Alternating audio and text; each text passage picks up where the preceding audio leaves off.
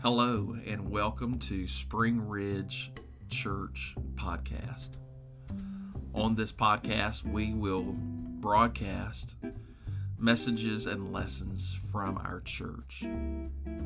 If they bless you, I encourage you to subscribe and rate our channel, as well as you can visit our website, www.springridgechurch.com. If you'd like to communicate, you can send an email to pastor at springridgechurch.com. And uh, we would love to hear from you, where you're listening from. And if you have any questions you'd like to have answered, uh, desire Bible study, or would like to send us a prayer request, all of those are welcome uh, requests and forms of communication we enjoy. So we hope that the, the podcast bless you. Hope that you will uh, subscribe and become a part of our faithful listening audience. Hello, welcome to this fourth episode in this series called Tradition or Truth. We are all faced with a decision when pursuing truth what will be the baseline of authority that we will believe in. Most people don't really know the source of the things they're taught. They simply hear what someone says about the Bible and obey what someone tells them that they should do to be a believer. And the challenge is we live in a world full of many different denominations and traditions.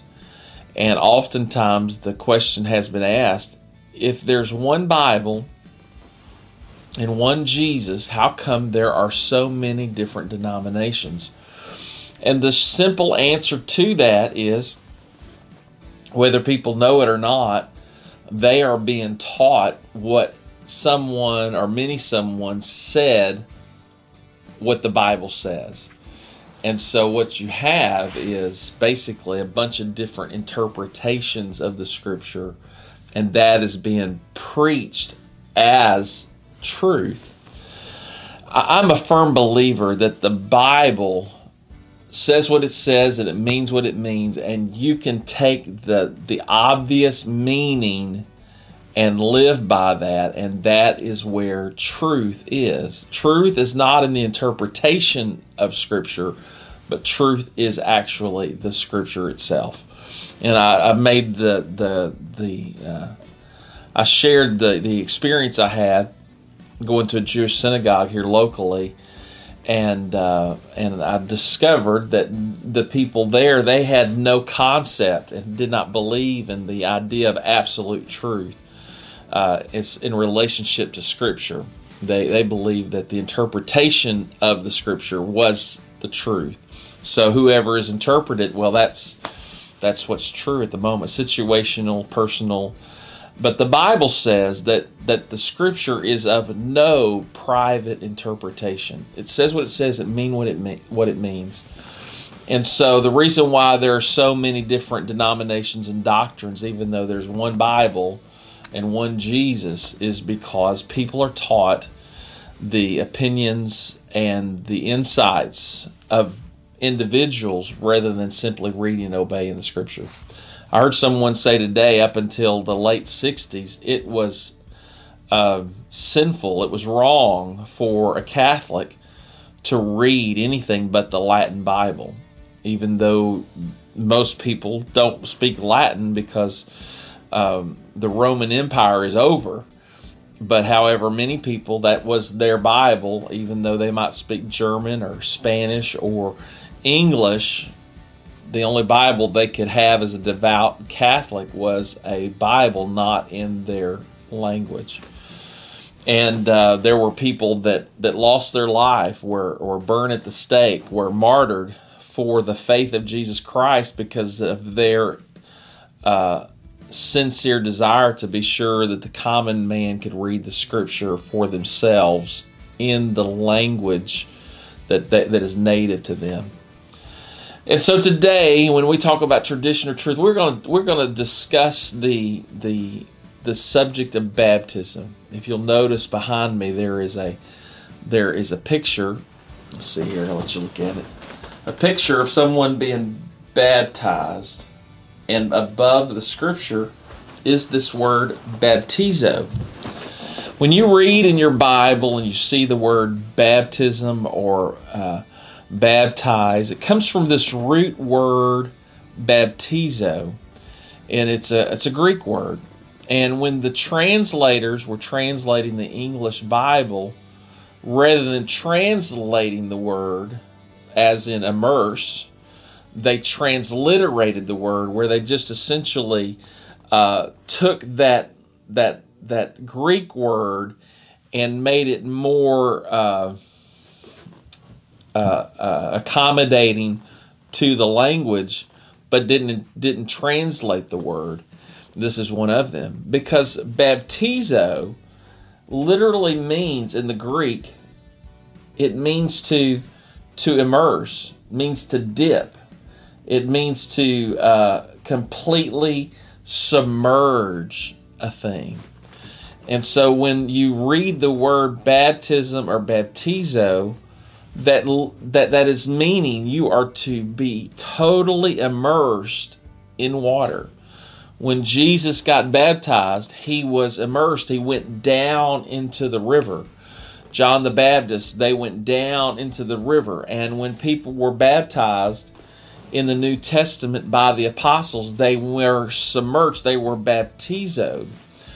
But many people today, when you discuss the subject of baptism, uh, there are many people that are taught by their various denominations, well, we just sprinkle you. And so you say, well, I want to be baptized. And what they do, they don't baptizo you, what the scripture teaches, they sprinkle you. But they call sprinkling baptism.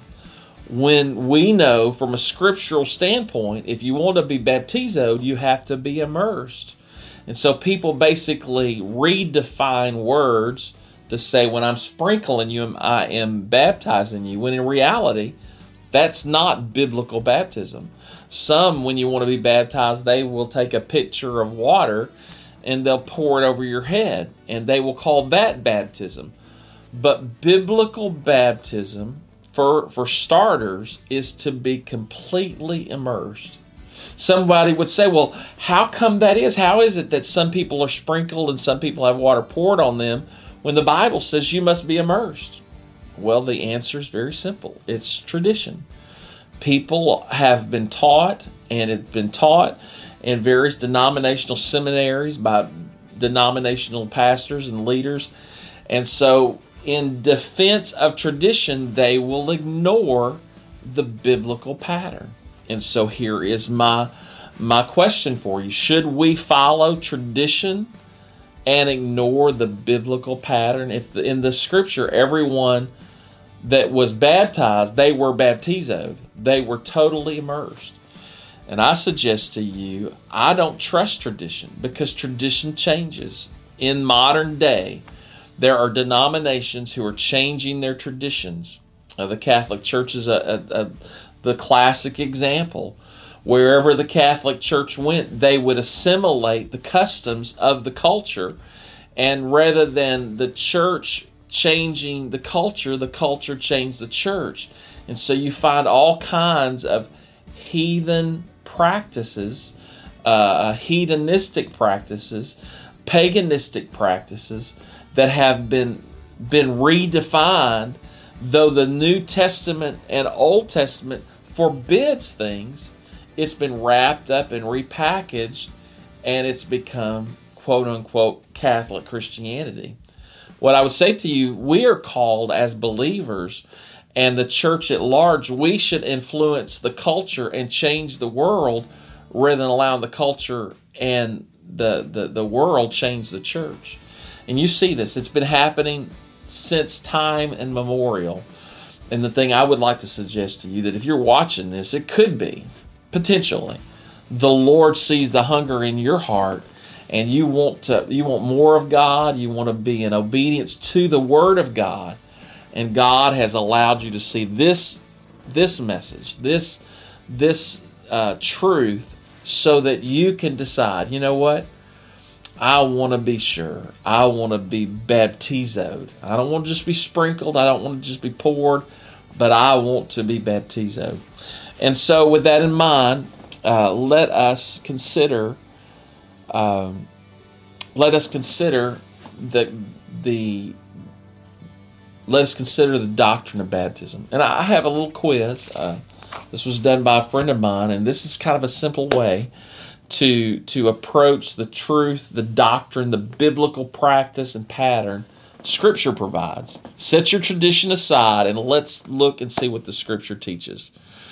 So, number one, is baptism in the plan of salvation? Is baptism in the plan of salvation? 1 Peter chapter 3 and verse 21, Peter says, This water symbolizes baptism that now saves you. Peter absolutely preached that baptism was a part of the salvational experience. Number two, does saving faith require us to be baptized? Mark 16 16 says, Jesus says, Whosoever believeth and is baptized shall be saved. Number three, accepting that baptism is a required obedient step of faith for salvation, is Jesus the only name with the power to save? So when we get baptized, that when we get immersed in water, if if obedient faith leads us to salvation, what should be the declaration made over us when we are baptized.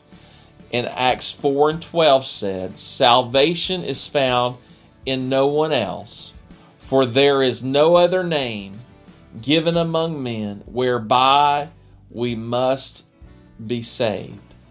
And so the answer to that is Jesus is the saving name. I would state here that Matthew 28 19 says that we should be baptized in the name of the Father, the Son, and the Holy Ghost. But Father's not a name, Son's not a name, Holy Ghost isn't a name. But Jesus is the only saving name under heaven. And so baptism should be done in the name of Jesus Christ. So what does baptism do for us? Is there any any spiritual tangible doctrinal benefit scripture teaches that is connected to baptism if baptism is necessary baptism is a, is a response to obedient faith and the scripture says, Acts 2 and verse 38 says, Repent and be baptized, every one of you, in the name of Jesus Christ for the forgiveness of sins. So baptism has an effect. You get baptized, the effect is you receive the forgiveness of sins. And and uh, and the next question is the name of Jesus necessary for the forgiveness of sins? Do you need the name of Jesus to have your sins forgiven?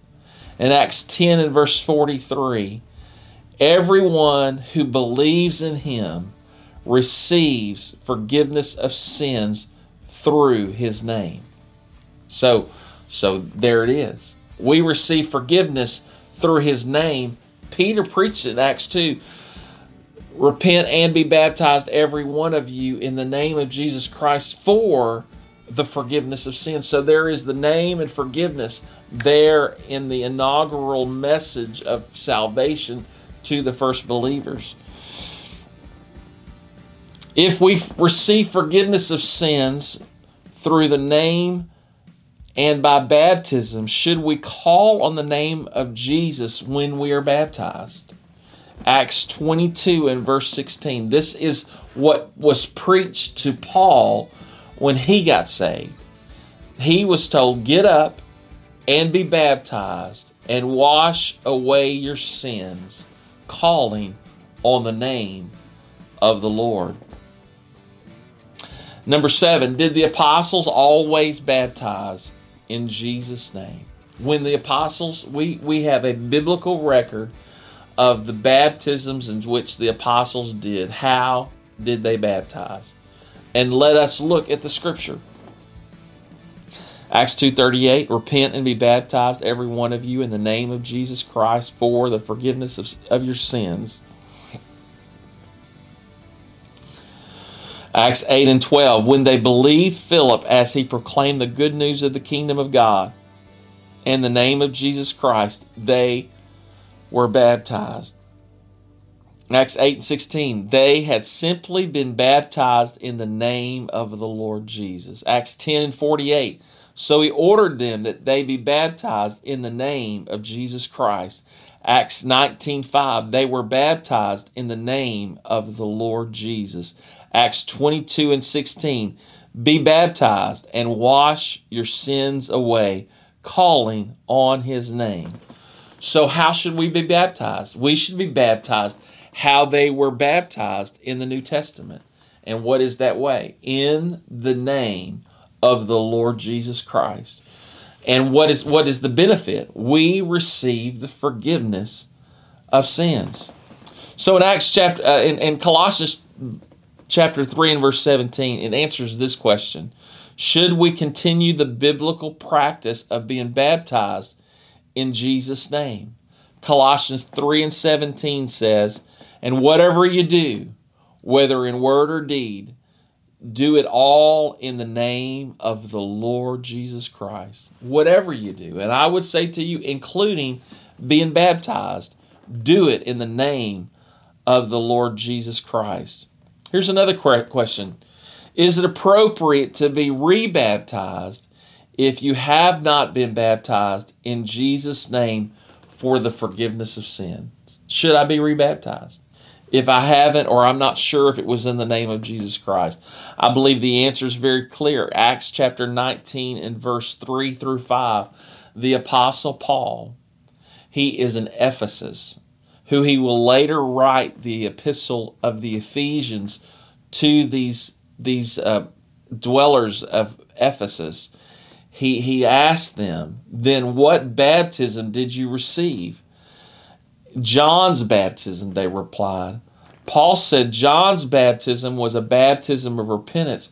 He told the people to believe in the one coming after him, that is in Jesus. On hearing this, they were baptized in the name of the Lord Jesus. So these Ephesians, who Paul would later write the uh, epistle of the Ephesians, they were rebaptized. Why? because they hadn't been baptized in the only saving name. They had not been baptized in the name of Jesus Christ for the forgiveness of their sins. So they needed to be rebaptized. Number nine, does the Bible instruct everyone, including you, to be baptized in the name of Jesus Christ? What does the Bible say? I, I, I'm going to read it to you again. Acts 2 and verse 38 repent and be baptized, every one of you, in the name of Jesus Christ for the forgiveness of sins. And finally, number 10, is it vital that we obey the commands and the patterns of Scripture? James chapter 1 and verse 21 through 22. Accept the word planted in you, which can save you. Do not merely listen to the word and so deceive yourself. Do what it says. The word says, Be baptized in the name of Jesus Christ for the forgiveness of sins. What should you do? Be baptized in water by immersion in the name of Jesus Christ, and you will receive the forgiveness of your sins. Peter was preached to this, the believers obeyed it. Even the Apostle Paul, who would later write many of the epistles, when we discover how he experienced salvation. He was baptized in the name of the Lord and he had his sins washed away. In, in James chapter 4 and verse 17, if anyone then knows the good they ought to do and don't do it, it is sin for them. If you know the Bible says to be baptized in the name of the Lord for the forgiveness of your sins, and you don't do it, the Bible says it's a sin. And finally, Hebrews chapter 5 and verse 9. Speaking of Jesus, he became the source of eternal salvation for all who obey him. Jesus dealt with this, this reality of tradition. He stated to the Jews that through their tradition, they have made the word of God of, of none effect, of, of, of no benefit because their tradition. And many people today have not experienced the benefit because tradition had discounted and caused people to doubt and disobey scriptural commands. And there are many people today, they are told, well, baptism isn't necessary.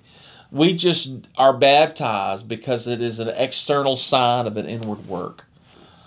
Now, if you were to do a search in the scripture for that theology, that's not biblical, that's tradition. Tradition teaches baptism isn't necessary. But the Bible shows over and over and over again Jesus and the apostles made a point that baptism was not just beneficial, that baptism was not just uh, something we do in faith, but baptism was in fact necessary. Jesus said in John chapter 3 and verse 3 Except a man be born again, he cannot see the kingdom of God. He went further in verse 5 said, Verily, verily, I say unto thee, except a man be born of the water and of the Spirit, they cannot enter the kingdom of God. Do you want to see the kingdom? Do you want to enter the kingdom? You must be born again of water and of the Spirit. And that is the reason why you see over and over in the New Testament when the apostles went to fulfill the Great Commission, they went forth baptizing people in the name of Jesus Christ in water, baptizoed them, immersed them, and then they would receive the baptism of the Spirit water and spirit, Acts 2, water and spirit, Acts 8, water and spirit, Acts 10, water and spirit, Acts 19, water and spirit. And you see this pattern is explained throughout the epistles. We are buried with him, Christ, in baptism, wherein we are risen with him in newness of life. There is a reality to the born again experience of being immersed in water in the name of Jesus Christ for the forgiveness of sins. And we are then filled with the Holy Spirit of God. That that that that is that's the new birth, that's the born again experience. In Romans chapter 6 and verse 3, Paul writes, Don't you know that all of us who were baptized into Christ Jesus were baptized into his death? We were therefore buried with him through baptism into death, in order that just as Christ was raised from the dead through the glory of the Father, we too may live a new life. Galatians chapter 3 and verse 27 says, All of you who were baptized into Christ have clothed yourself with Christ. And so, this is something you have to decide for yourself. Do you value tradition so greatly that that you would ignore or allow the doubt perspective of Christians that say, well, baptism isn't important, baptism doesn't benefit you, baptism is just simply an outward sign of an inward work. When the Bible declares that baptism should be by immersion and not sprinkling or pouring it, you should be baptizoed. And when you get baptizoed, you should be baptized in the only saving name, in the name of the Lord Jesus Christ for the forgiveness of sins. And and that's that's where we're at. That's where you're at. You're watching this and some of you you might find this to be totally different than everything you've ever heard. But you've seen on your screen as we have went through this, I have read to you scripture after scripture where the Bible declares that baptism is not only necessary, not only mandatory, but baptism has an associated spiritual benefit that is absolutely uh, crucial. We receive the forgiveness of sins through being baptized in the name of the Lord Jesus. That's where the forgiveness of sins, that's where the, the, the name and the blood and the power of Jesus Christ is applied to our life. It begins in faith. It continues in repentance. It is it is actualized in baptism and then it is verified through the baptism of the Holy Spirit. I've heard it said the very best thing that you can do for yourself is to repent of your sins. The best thing that I can do for you as a gospel preacher is to baptize you in the name of Jesus Christ. And the best thing that Jesus can do for you is to fill you with the blessed Holy Spirit. And that is where the gospel is no, no longer just a historical reality, but it becomes a, a personal experience where you don't just believe in the death, the burial, and resurrection of Jesus, but you experience it. We die in, ba- in repentance. We are buried in baptism, and we are risen with Him in newness of life through the power of the Holy Ghost when we willingly obey the biblical commands. So here we are tradition or truth. The case is laid, and you now know what it is to do good. You need to be baptized, immersed in water in the name of Jesus Christ. And what's the benefit? I would say to you, if you've never done this yet, when you get baptized, you are going to feel a spiritual reality and the confirmation that only comes when we obey the Word of God. And there, that's that's that's where we're at. So uh, the the next video is going to be uh, talking about the baptism of the Spirit. Uh, over the past, uh, th- this is the fourth lesson. The past three lessons, we have we've talked about this tension between tradition and truth. And today we've talked about the tradition of baptism and the biblical pattern and method baptism was practiced. What was the doctrine of baptism? The scripture tells us baptism is so important. It's a doctrine there's a doctrine of baptisms. And and on next week we will talk about the the the, the truth, the experience, the glorious blessing of being baptized with the Holy Spirit. I pray this is a blessing to you. Feel free to contact us through our email, uh, visit us on our website, and we pray that these these messages, these lessons are a blessing to you. That's our desire. That's the reason why we're doing this is to try to spread and to educate and teach people what the Word says and help them to be free from uh, not experiencing everything they ha- they could have because tradition has a way of leading us away from all that God has. So God bless you. Until next time, I want to choose choose I want to choose truth over tradition. How about you? With the Holy Ghost, if you do, I have power. Your so.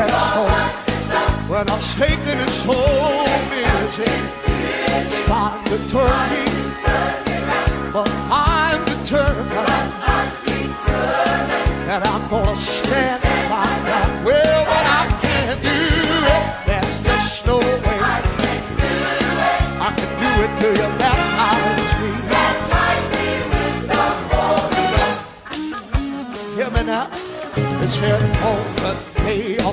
Pentecost that they were all in one accord. Now there were few in expectation, waiting on the promise of the Lord. Well, and all of a sudden, the Holy Ghost came like a rushing mighty wind, and they were all filled with the Holy Ghost. So was the room they were sitting in. Somebody said, "Now baptize me with the Holy Ghost.